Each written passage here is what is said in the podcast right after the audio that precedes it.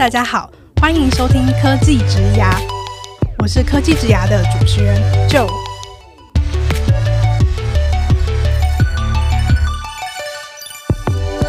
科技职涯是由 Cake Resume 制作的广播节目，我们将会邀请在科技、数位等不同领域的工作者来分享他们的职牙故事和个人观点，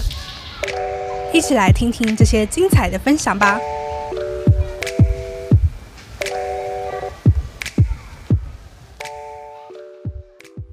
Hello，大家好，我是 Joe。之前在支线的第十一集讨论讨厌或是不排斥打电话的那一集，我曾经有说过，在拟定正式的访谈主题之前，我会和每位科技职涯的来宾先在线上聊聊他们的故事和想法，了解他们如何做出职涯生涯中的决定，以及工作对于他们来说的意义等等。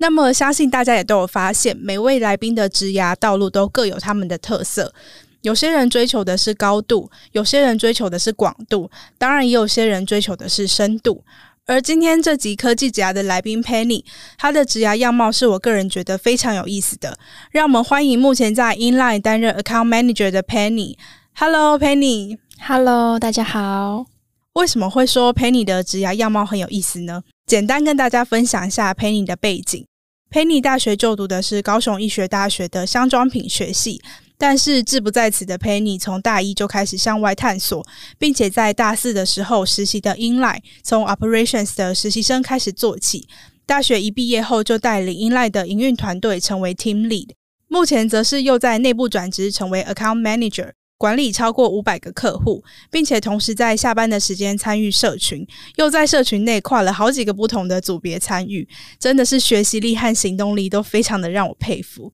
今天这集呢，想要请 Penny 跟我们分享他如何以新生人的角色在英籁内部转职三次，在这个过程中，他如何用超过百分之百投注的心态让自己成长，以及他如何在正职社群去寻找资源，朝着成为产品经理的目标迈进。首先呢，想要先请 Penny 跟我们分享你的职涯，可能可以说是第一个转捩点。你是怎么从原本读的科系开始向外拓展，踏入软体科技领域的呢？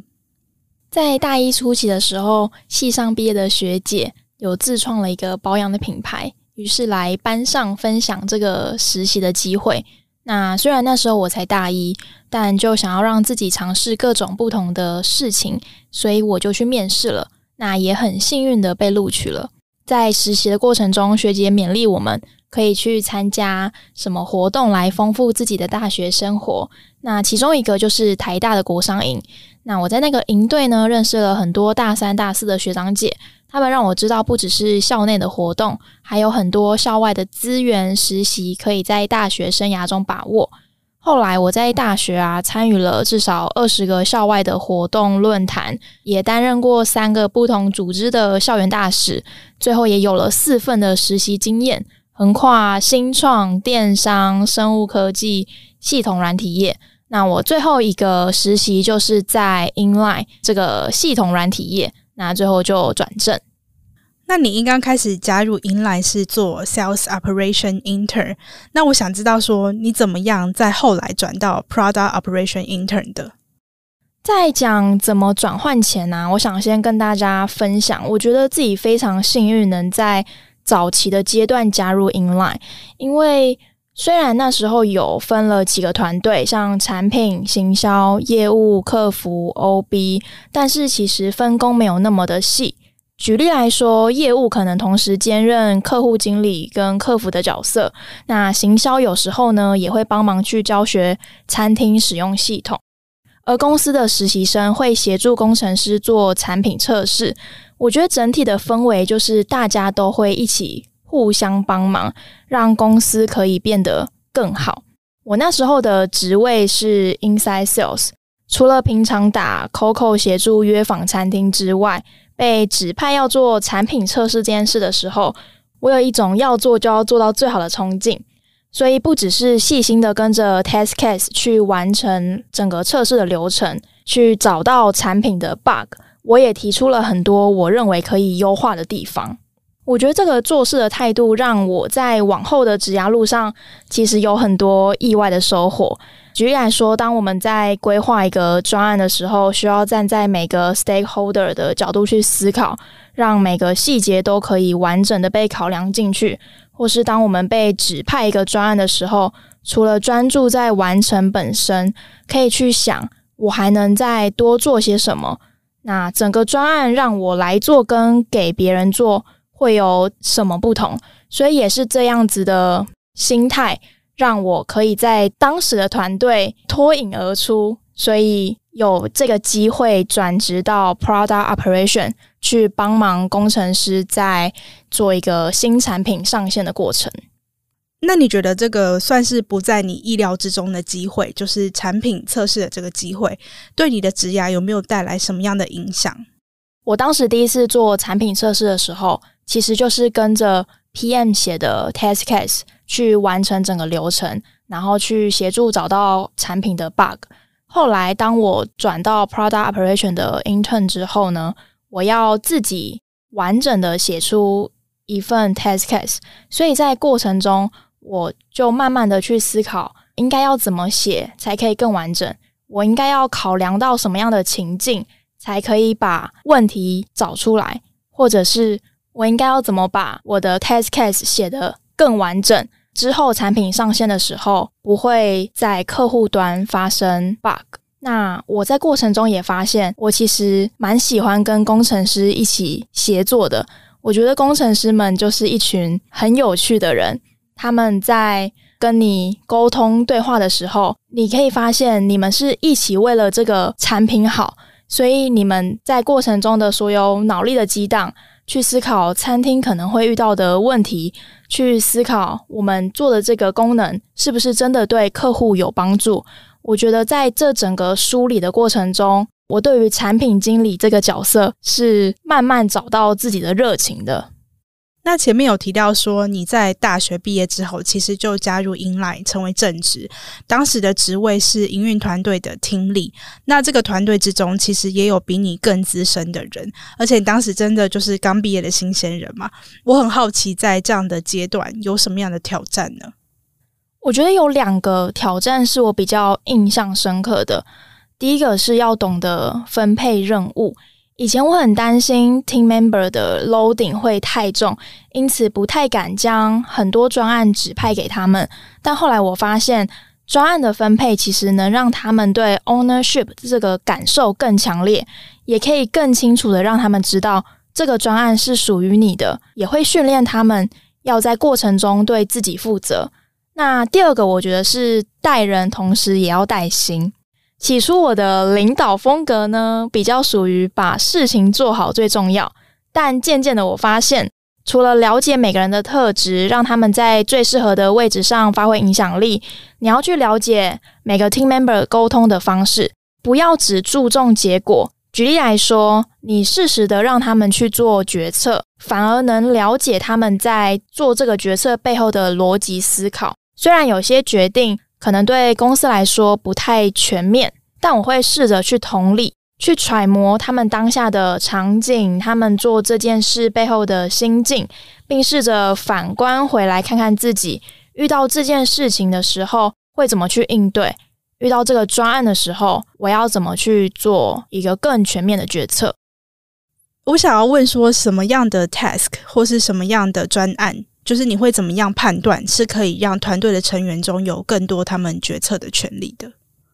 我觉得这个会分阶段来执行。一开始面试他们进来之后，我就会去观察他们做的事情中有没有哪些是他们觉得很有兴趣的，或者是他们非常得心应手的。那我可能就会了解到，诶，那可能是他的长才。例如说，有些人对于数字非常的敏感。那有些人对于跟客户应对非常的得心应手，所以我在指派一个专案的时候，我会分不同的领域，让这个专案可以去执行。假设我们今天要跟客户去报告，那在报告的前期就会有非常多的数据跟 data 要去分析。那在中期呢，可能就会需要有些角色去整理。最后要有一个人担任统整的角色，去把这个专案跟报告完整的呈现出来。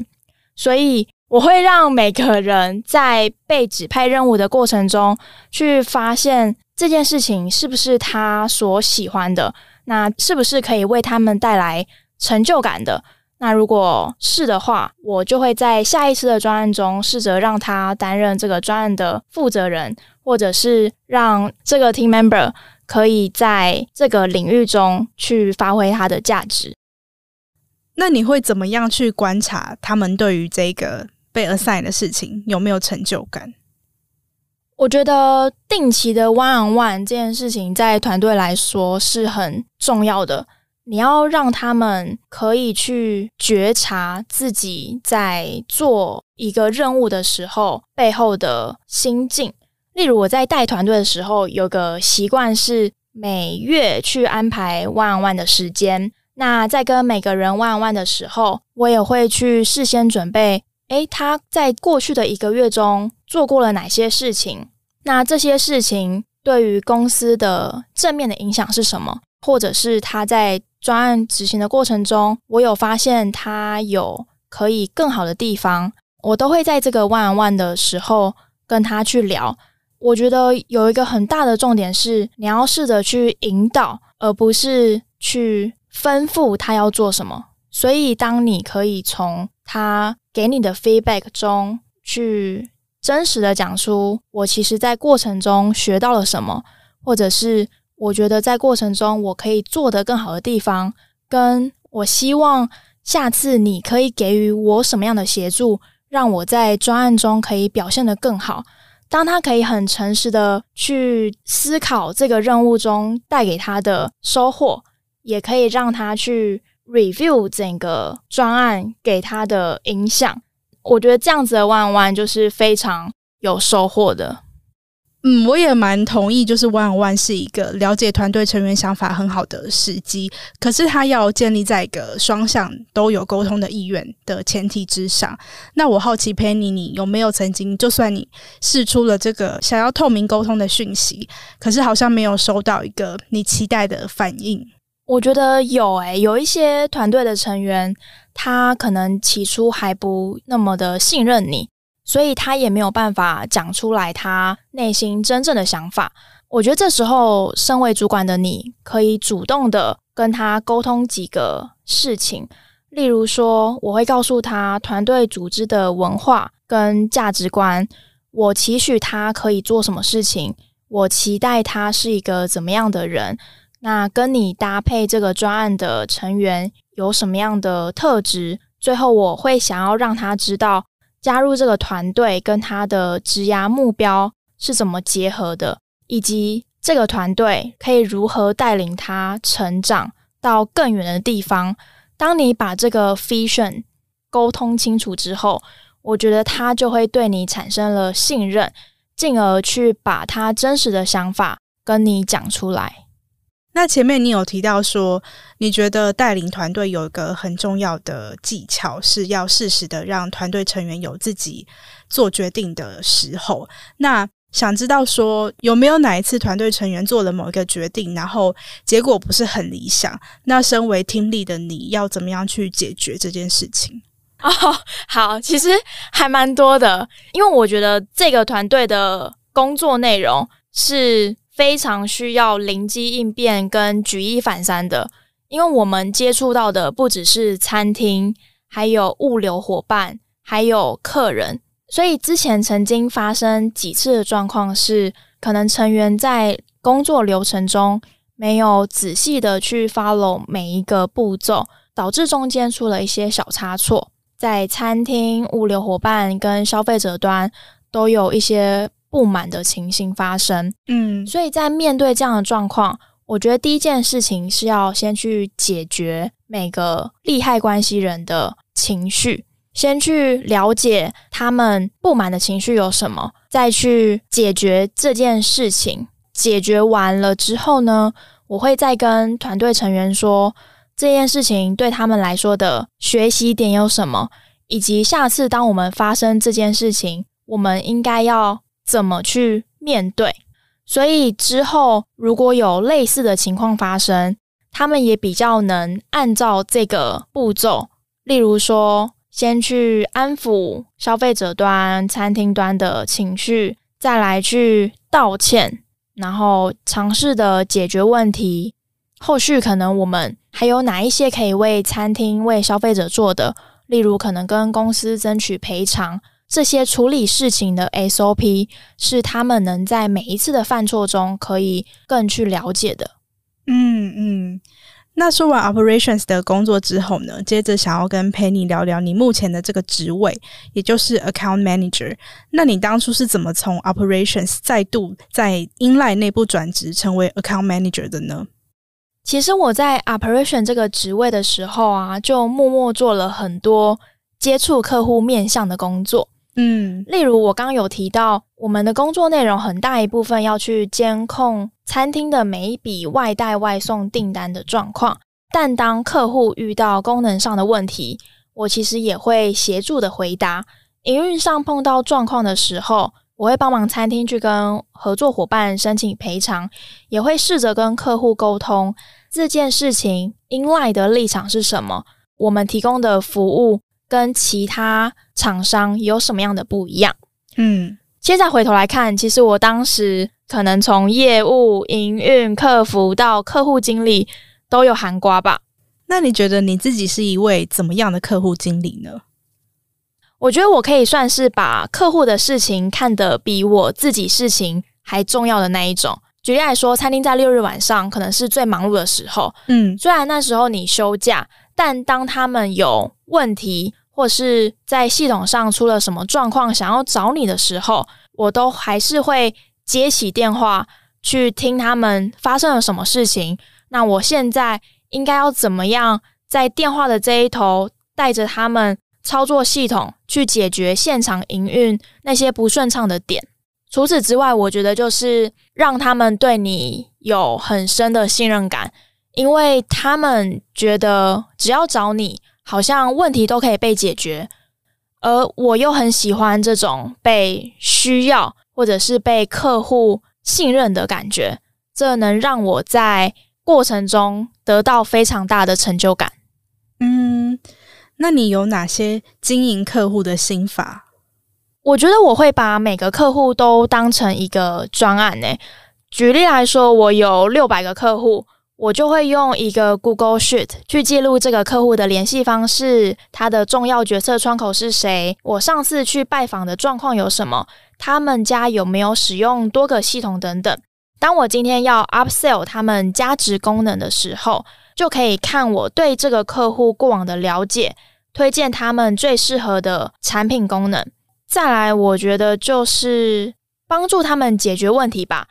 因为我们的系统其实要在平板上做操作，有些客户会说：“我现在就是买不到平板。”那我就说：“好，我帮你去买。”或者是当他们说他们不想合作的时候，我就会去试着挖出他们最真实的想法，而我有没有办法在他们提出这个想法之后去解决这个痛点？还有一个比较可爱的事件是，有一次我的客户想要找人。但是他比较不会操作电脑或者是这些平台，所以我就帮忙他做了这件事情，也问了我身边的朋友有没有想要打工的机会。所以其实，在客户经理这个角色，你可以把自己定位成一个全方位的顾问，你不只是提供一个系统去解决他们现场营运的问题，你还可以帮他们解决 maybe 日常生活中的大小事。所以你帮他们算是帮他们 po 职缺，帮他们征才这样子。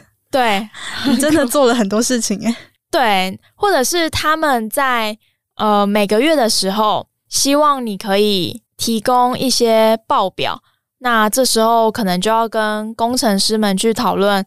诶，这个客户有这样子的需求，我们目前是不是有办法做得到？那当我们没有办法做到的时候，可能客户经理的角色就要人工的去。产出这些报表提供给客户。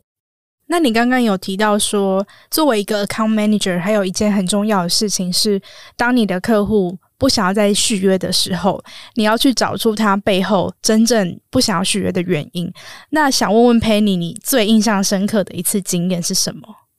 那我分享一个比较可爱的事件好了，就是我有一个印度餐厅的客户，嗯，他那时候不想续约的原因是去年五月的时候遇到疫情，所以餐厅就被禁止内用嘛，嗯，那他们当然就把系统搁在一旁。那后来疫情恢复之后，他们也没有再继续使用系统。所以当我去年十二月的时候打电话给他，跟他说要续约，他其实就觉得哦，我已经不需要这个系统了。所以接下来我就会去询问他过去使用的状况如何，以及我们是不是有机会可以碰面拜访聊聊。我还记得那是一个新竹的。印度餐厅，嗯，所以我就去现场拜访老板。后来发现老板非常 friendly，而且他当时也请我吃饭，所以当时我们其实就是一个非常开心的午餐聚会。嗯，那在过程中呢，我们也没有太着重在系统本身，反而聊了很多人生啊、价值观啊、工作啊，还有他结婚生子之后面临到的一些转换。我才发现说，有些客户其实你是可以跟他们培养感情的，嗯，而这些感情呢，其实就会让他们喜欢你这个人。喜欢你这个人之后，其实要不要使用系统这件事情，对他们来说，好像就不是那么着重在功能本身了。所以我才会认为，诶，为什么有些业务可能没有那么的了解产品的功能，还是可以把产品卖出去？原因就是因为老板喜欢你这个人，所以他愿意买单你给他的任何的服务或者是产品。嗯，很有趣诶。所以其实这种面对客户的角色，有时候你个人的个性反而是很重要的。对，而且我就会看应该要跟这个客户聊什么。例如说，我就会跟有一些老板聊穿搭，或者是。聊我最近喜欢去的咖啡厅，比较软性方面的事情，跟他们真正的成为朋友。你之后再跟他们讲系统上面的事情，也比较好进行。嗯，那前面 Penny 是从 Operations 转职到现在是 Account Manager，那很好奇你有没有对你的职涯有下一步想要尝试的新的角色呢？我刚刚有提到说，其实我很享受可以帮助别人解决问题，我也喜欢被别人需要的时候。那我觉得在客户经理这个角色，就是你要把系统的功能正确的传达给客户，也要因应每个客户的状况去提供他们适合的操作方式。那甚至当功能不符合他们实际的应用时，你要怎么提供他们 workaround 的方法？但我觉得，如果要最根本的去解决客户的问题，可能是要从产品经理这个角色出发吧。因为你有了市场上的反馈，你可以把这些回馈带回给内部的产品团队，告诉他们这些客户其实在营运上面真正遇到的问题是什么，而目前的产品功能为什么没有办法帮助到他们，或者是现在的功能其实反而为他们带来了一些困扰？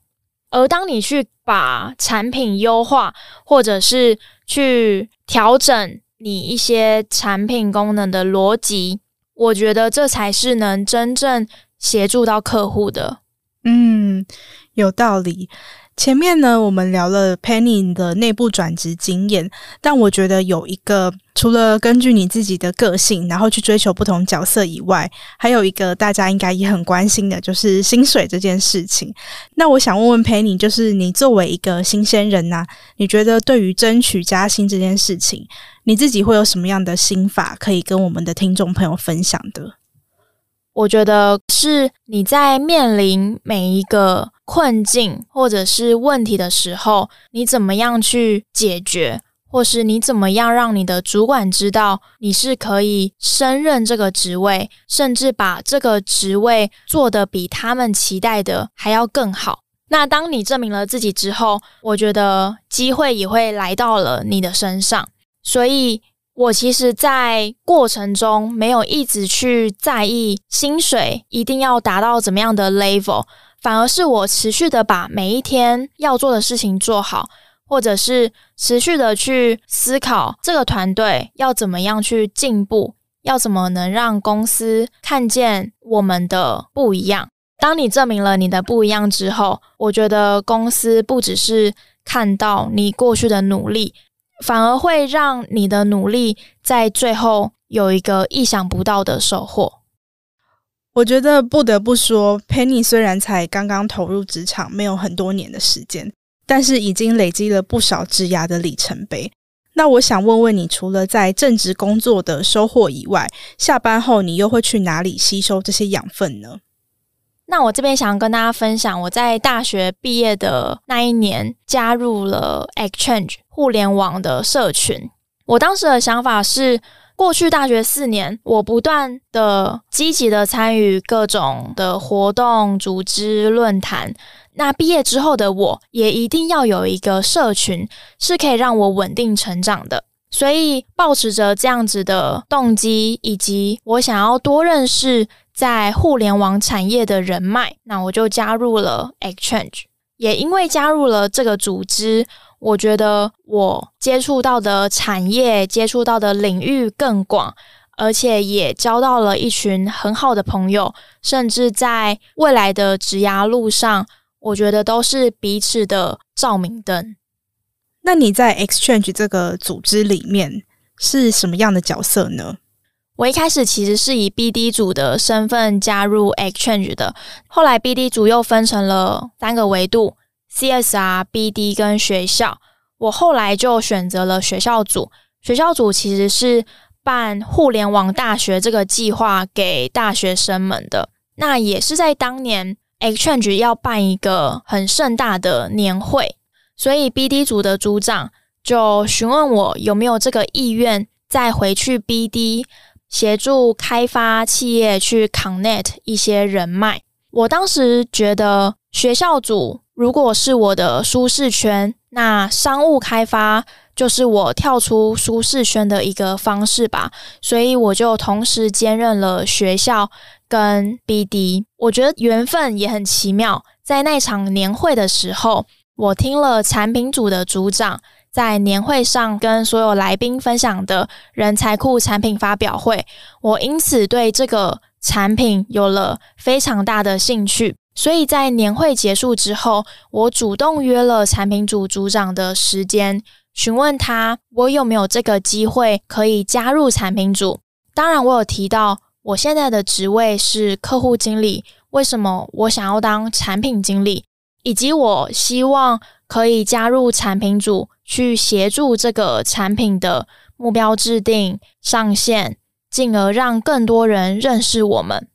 我觉得我跟当时产品组的伙伴有比较不一样的特点，是我有商务开发的经验，我有筹办活动的特质。那这些能力在加入产品组之后，或许可以对团队带来不一样的火花。也因为这些热情，所以我加入了产品组。那又同时在学校跟 BD 去发挥我的影响力。那就目前为止，你觉得你在 Exchange 有达成了哪些里程碑吗？我觉得一个比较大的里程碑是我在 Exchange。同时兼任三个组别，以及我应该是年纪最轻担任产品组组长这个角色的。那我可以分享我怎么从产品组的成员变成组长的。起初在加入的时候，其实也非常的迷茫，因为对于整个产品团队的运作没有太了解，也对于这个人才库的理念没有非常的了解。那我就是在每次的开会过程中去观察大家今天对于产品讨论了什么，以及他们怎么样去规划产品的 roadmap。我记得印象深刻是有一次他们询问某一个任务谁要来当负责人，我就在那一次的会议中说：“哦，我觉得我可以。”我觉得在组织中，如果你是一个愿意主动付出的角色，并且你也勇敢的发声，那你一定能让大家知道你有多么的不一样。所以我就是从一次两次的任务的负责人，到最后因为产品组组长因为一些规划，所以暂时退役产品组。那我就说好，我接下来会协助扮演他的角色。就默默到了现在，成为了产品组的负责人。所以现在回头来看，其实都是每一次的勇敢、主动，成就了你现在的样子。那除了有机会担任一个产品的负责人以外，Exchange 这个组织还带给你什么样的收获呢？我觉得最大的收获就是我认识了一群很好的伙伴，跟我拥有的这些人脉。可以跟大家分享，因为 Exchange，所以我有去成大演讲的机会。那也因为在演讲，让我有再一次的机会到中信金融管理学院去做大学专案管理啊、资源分配的分享。那我也想再分享另外一件事，是我觉得身旁的伙伴会让你在 Exchange 这个组织中得到非常多安定的力量。就以产品组来说，你们今天因为想要做好一个产品而相聚，所以你们好像为了一个共同的使命想要去完成。就以 BD 组来说，我和那些伙伴们现在还是会保持着联系，而且会定期的分享有没有哪一些商务开发的机会，或者是彼此工作有没有合作的可能。甚至在一次 BD 组的内部分享会的时候，因缘际会下被一个企业的老板询问，能不能去他们公司分享客户成功的心法。我觉得种种人脉的连接，或者是在过程中任何 connection 的机会，都是在 Exchange 带给我最大的收获。那么，想问问 Penny，针对想要成为 PM 的这个目标，你接下来有什么样的计划？我觉得会分成两大块，诶，第一块是自我学习，除了我平常习惯大量阅读、听产品相关的 podcast，或是上线上课程，近期呢，我也和朋友办了一个读书会，去督促彼此考 Google UI UX 的证照。那另外，我觉得跟前辈们聊天，对我来说非常有帮助。像是我们可以跨领域、跨产业的去了解彼此公司的产品团队，像是 To B 跟 To C 的产品，在做用户访谈时，可能就有不同的分析的方式。第二部分是稳定输出吧，因为我现在是产品组的负责人，所以在负责两个产品线的开发，第一个是人才库，第二个是官网课程网站，所以在过程中。我会去制定工作的流程，去跟大家讨论每个产品的目标制定、数据买点，跟前端跟设计去讨论这个功能在画面上要怎么呈现，跟后端讨论一些 API 的串接。在过程中，除了你要对内管理之外，你也是一个对外管理的角色。例如，我现在也是产品对 BD、对品牌、对人才组的窗口，所以你要去管理外部的需求以及他们对产品的期待，再带到你的团队去跟他们讨论。那我们接下来在产品的 roadmap 可以怎么样去做调整，让大家可以看到产品组的努力跟我们实际的产出。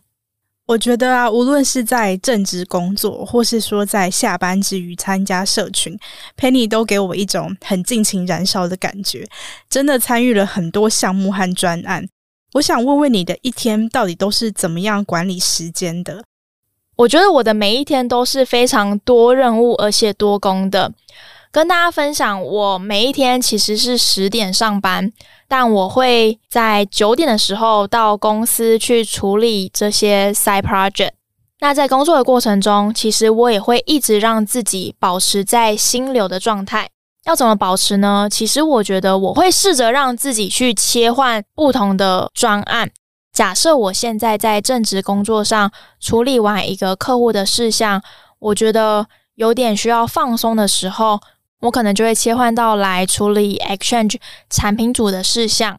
那做到一段落的时候，我可能又再切换到学校组的专案。所以借由这些不断的任务的转换，让我自己可以在每一个状态保持高能的产出。所以好像也一直很习惯，每一天都要做非常多的任务，去让自己的专案每一天都有一点点的进展。再来，我觉得我会利用很多专案管理的工具去管控每一个进度。例如，我可能会用 Notion 去记录我每一天要做的事项有什么，有哪一些任务是待追踪，有哪一些任务会被移到下一周，或者是有哪一些是之前还延迟的，而在这周是需要紧急被处理的。所以，利用这些切换不同专案的状态以及专案管理的工具，让我可以在每一天都保持高度的产出。其实，Penny 刚刚提到的那个心流的做法，跟我们第三季最后一集的来宾易修提到的很像。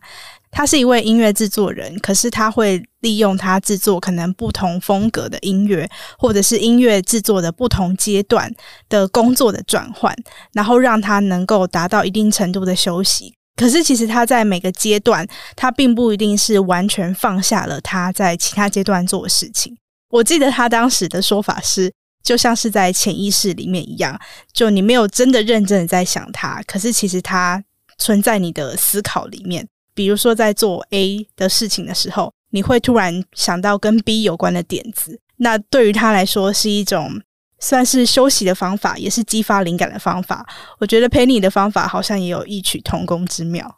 对，我觉得好像有一点关联。例如，我今天在处理一个客户的事情，然后可能跟他聊到功能的进度，那这时候我就会联想到，哎，那人才库现在的进度是什么？上上一 对。昨天晚上开完会之后，我们后续的 follow up 有没有让工程师、让设计师们知道了？那可能又会联想到这礼拜六是学校组内部的课程，那有没有在群组让学员们、让业师们知道接下来的时辰了？就是有点类似你刚刚的分享，可能就是在每一个工作、每一个任务去联想到我同时在兼任的其他的专案。嗯，非常有趣。那最后想要问问陪你如果我们的听众也跟你一样刚开始工作，或者是说还是大学生，你会建议他们如何在职场发挥影响力呢？如果是大学生呢，我鼓励可以多去尝试。在现阶段的你们会感到迷茫，会感到不知道未来要做什么，是很正常的。但我希望你们要相信自己。在迷茫的道路终点，会看到属于自己的路。如果是社会新鲜人的话呢，我觉得你们要随时的把自己准备好。就如我那时候担任 Inside Sales，但有机会转到 Product Operation 的 Intern 一样，你永远不知道什么时候机会会悄悄的来到你身边。所以，当你在每一次的专案过程中展现了最好的自己，其实你总有一天会被看见。我也想分享排球少年教会我的，你要相信自己的能力绝对不止如此。所以，当你可以上场的时候，就是证明自己的一个最好的时机了。我觉得用排球少年当做结尾实在是太热血了，非常的可爱。那我们今天的访谈就到这边。前面呢，跟 Penny 聊了他在 inline 内部转职的经验，还有他怎么样利用可能他个人的兴趣，或者是他就是想要学这些东西。去很认真的准备他当下正在面临的这些挑战，当然就是随之而来的，可能是有比如说调薪啊，或是内部转职的机会。那这些可能都不见得是他真的当下内心就是很深刻的、很认真的去享受他要追求这件事情。可是因为他随时随地都把自己准备好，这样的机会也就随之而来。那今天真的非常谢谢佩妮来跟我们分享他的故事。那大家如果有什么问题想要询问我的话呢，欢迎之后在 Cake Resume 的 profile 可以找到我的 LinkedIn。没错，如果想要跟 Penny 有更多的交流，都可以在这集的单集简介中找到她的 Cake Resume Profile。那么今天也谢谢大家的收听，本集是由台北最美的 Podcast 录音室 My My Studio 赞助场地，大家可以在单集简介中找到 My My 的介绍。接下来科技职涯 Talent Connect 会为大家带来更多有趣的内容。如果你喜欢我们的 Podcast，欢迎订阅、追踪和分享。也欢迎到科技职涯的 IG Cake Resume Podcast 和我分享你的想法。我是 Joe，大家下次见，拜拜，拜拜。